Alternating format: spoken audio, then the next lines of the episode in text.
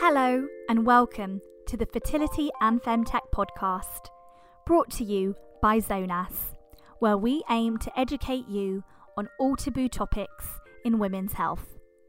You can learn more on our YouTube channel or at yourzonas.com. Hello, everyone. I am Dr. Ravina, NHS Women's Health Doctor, and I'd like to welcome you to this dedicated channel for women's health, where we discuss all the things you need to know about your body. Today, we'll be discussing questions about the vagina. Now, I love discussing these questions because I think so many women think in a similar way and lots of patients in my clinic are sometimes really embarrassed about asking some of these questions. And I say to them, look, I'm pretty sure I've answered this question before, and I'm pretty sure you're not the only person that would have asked me. And when they do ask me, it's usually just very similar questions. So I thought, why not bring those embarrassing taboo topics to this video and let's discuss this openly, transparently, and let's just get to the root of the situation.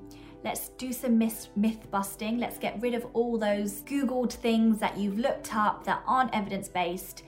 And let's just give you the pure facts.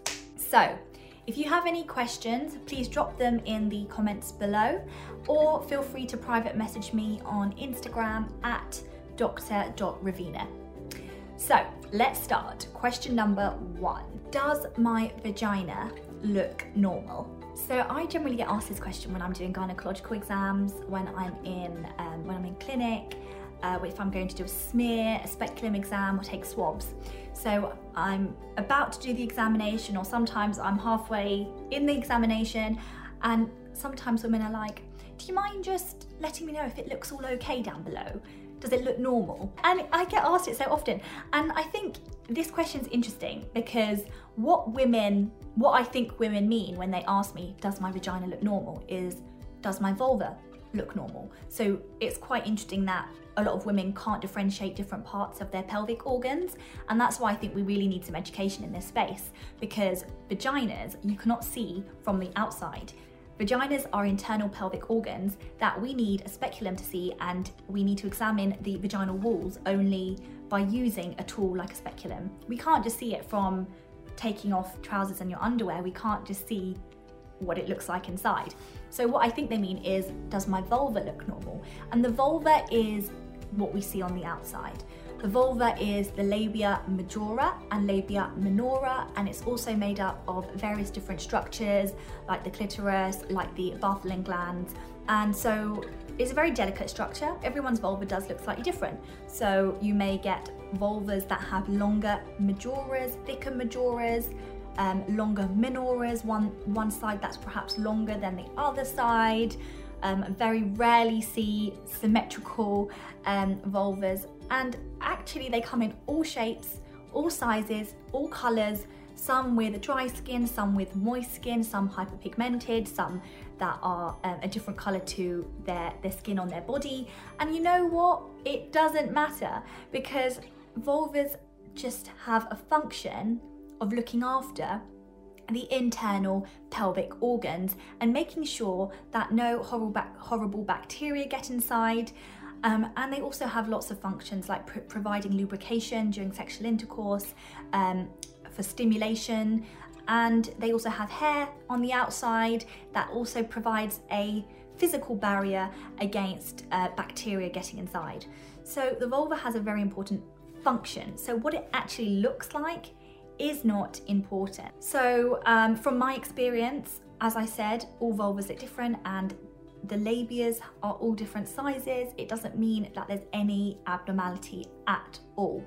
So I really want you just to put your mind at rest if you are someone who is a little bit worried about the vulva and worried about showing people, especially in gynecological examinations or partners or whatever, because you'll never see the perfect vulva because it just, there isn't one, they're all perfect. okay, so let's rest your mind. Question number two. So I always get asked, um, and this isn't as common, but it is still um, a question that gets asked sometimes, and that is, is vaginal douching good for you? So first of all, what is vaginal douching? and many of you may not even know what this is, whereas some of you may know all about it, maybe getting products, maybe getting um, things online, maybe going shopping for products to help you with vaginal douching. So let's just talk about what vaginal douching is. This is where, where some women insert a lot of water into the vaginal canal and squirt it with lots of water wash it out with um, with lots of liquid and there are products that you can get which I don't endorse um, and they're like tubes that people insert into their body and they expel lots of liquid to wash it out to th- because they think this cleans the vagina, but actually you don't need these products because the vagina is very clever and it's a self-cleaning organ. It works very well by um, having lots of mucus, lots of lubricant, and it contains very good healthy bacteria that provides a healthy flora in the vagina and provides a great environment for it to be a healthy uterus for you. So by douching, you're actually stripping away that good bacteria, that good mucus, and that means that you may get some symptoms of discharge and you may disrupt the pH of your vagina. So for me, it's a no to douching. So do not do it. And in terms of washing your vagina, um, it's you don't need your vagina to smell like a perfume shop.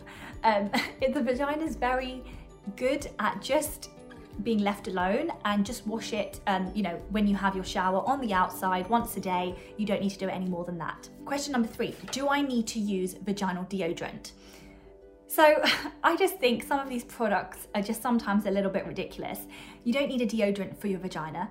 You only really need deodorant for your armpits if you if you like to wear deodorant. Um, and most people do wear deodorant and that's fine and you do not need it down below. Yes, the vagina is a sweaty environment. Yes, it has hair, but it's also a very delicate environment. And by putting chemicals down below, you can cause irritation to the very delicate skin. It can lead to irritation. It can lead to dermatitis, which is inflammation of the skin. It can cause vulval vaginitis, which is uh, inflammation of the vulva and the vagina. So no need to put anything chemical down there. It's just not necessary. So let's just say no to vaginal deodorant. As I said, does not need to smell like a perfume shop. Your vagina, I'm sure, smells fine. Question number four, do I need to go bare down there? So we're talking about hair removal down on the mons pubis. So I'll put a photo here. So that's the um, front side of your vagina and that's where you get a lot, lots of hair growth. So the question is, do we need to remove hair there? And I am going to stress this point now. Whether you remove hair or whether you don't, it is your decision. And no one should be guiding that decision for you. It's completely a woman's choice. If you come to see a gynecologist or a doctor and have an exam done, none of us ever, ever are looking at that. We don't care if it, you have hair or you don't because it doesn't affect what we're looking at. We're usually more concerned about what's going on inside rather than what it looks like on the outside. So whether you remove hair is completely um, your decision and it, it isn't a medical decision at all. Now, there are things for you to be aware of, however. So there are different ways for you to remove hair. So you have laser, you have waxing, you have shaving, and then you also have things like hair removal cream that you can do at home.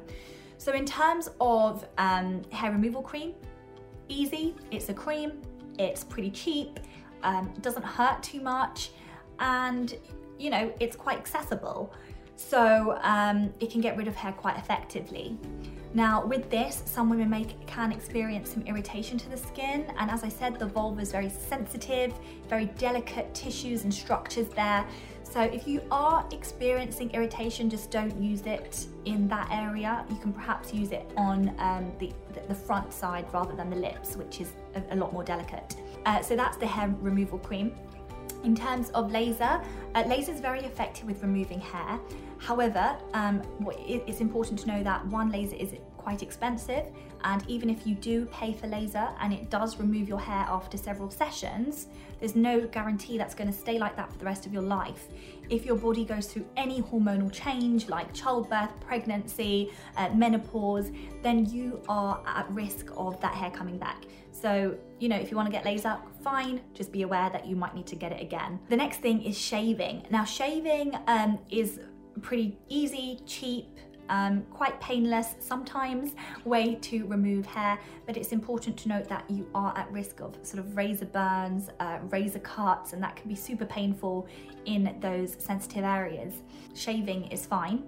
Um, when you do shaving, uh, when you shave the skin, you are removing the hair from the surface of the skin rather than the follicle, which is what you do in waxing. In waxing, you, uh, you almost rip the hair follicle out from underneath the skin. So you're removing not only the hair, but the hair follicle.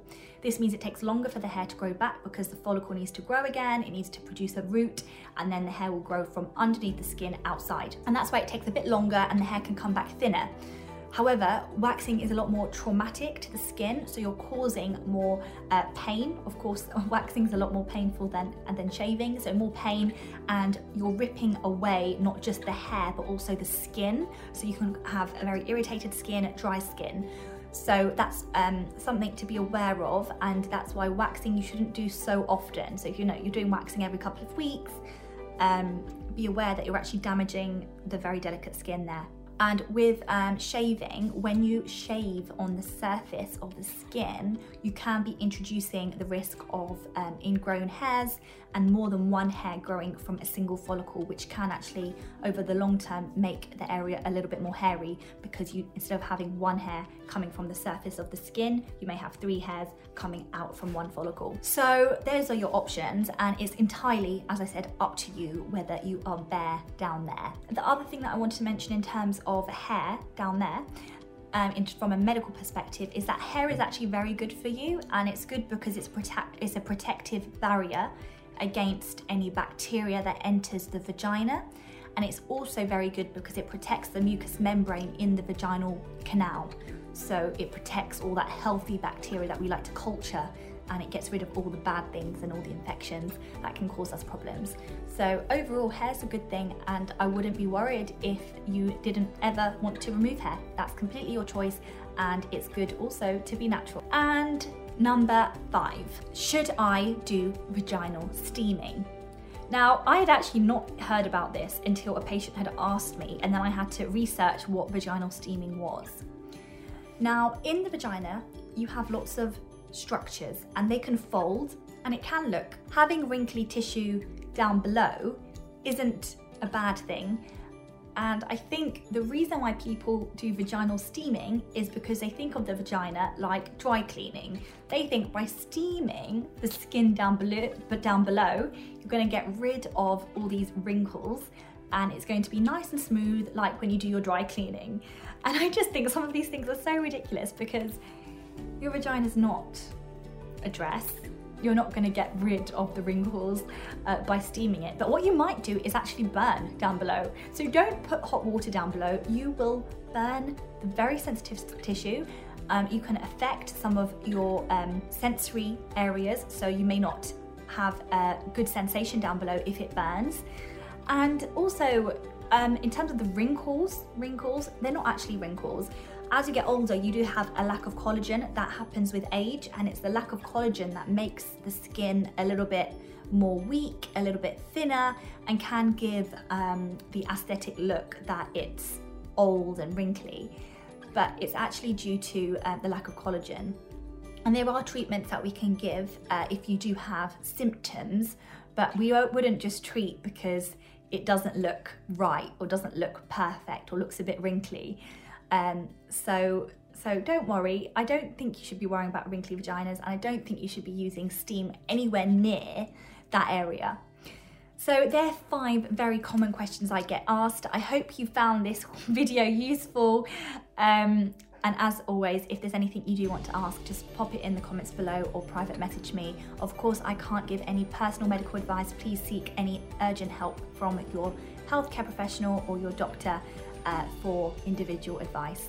Please click like, share and subscribe and I'll see you in the next video. Take care, bye.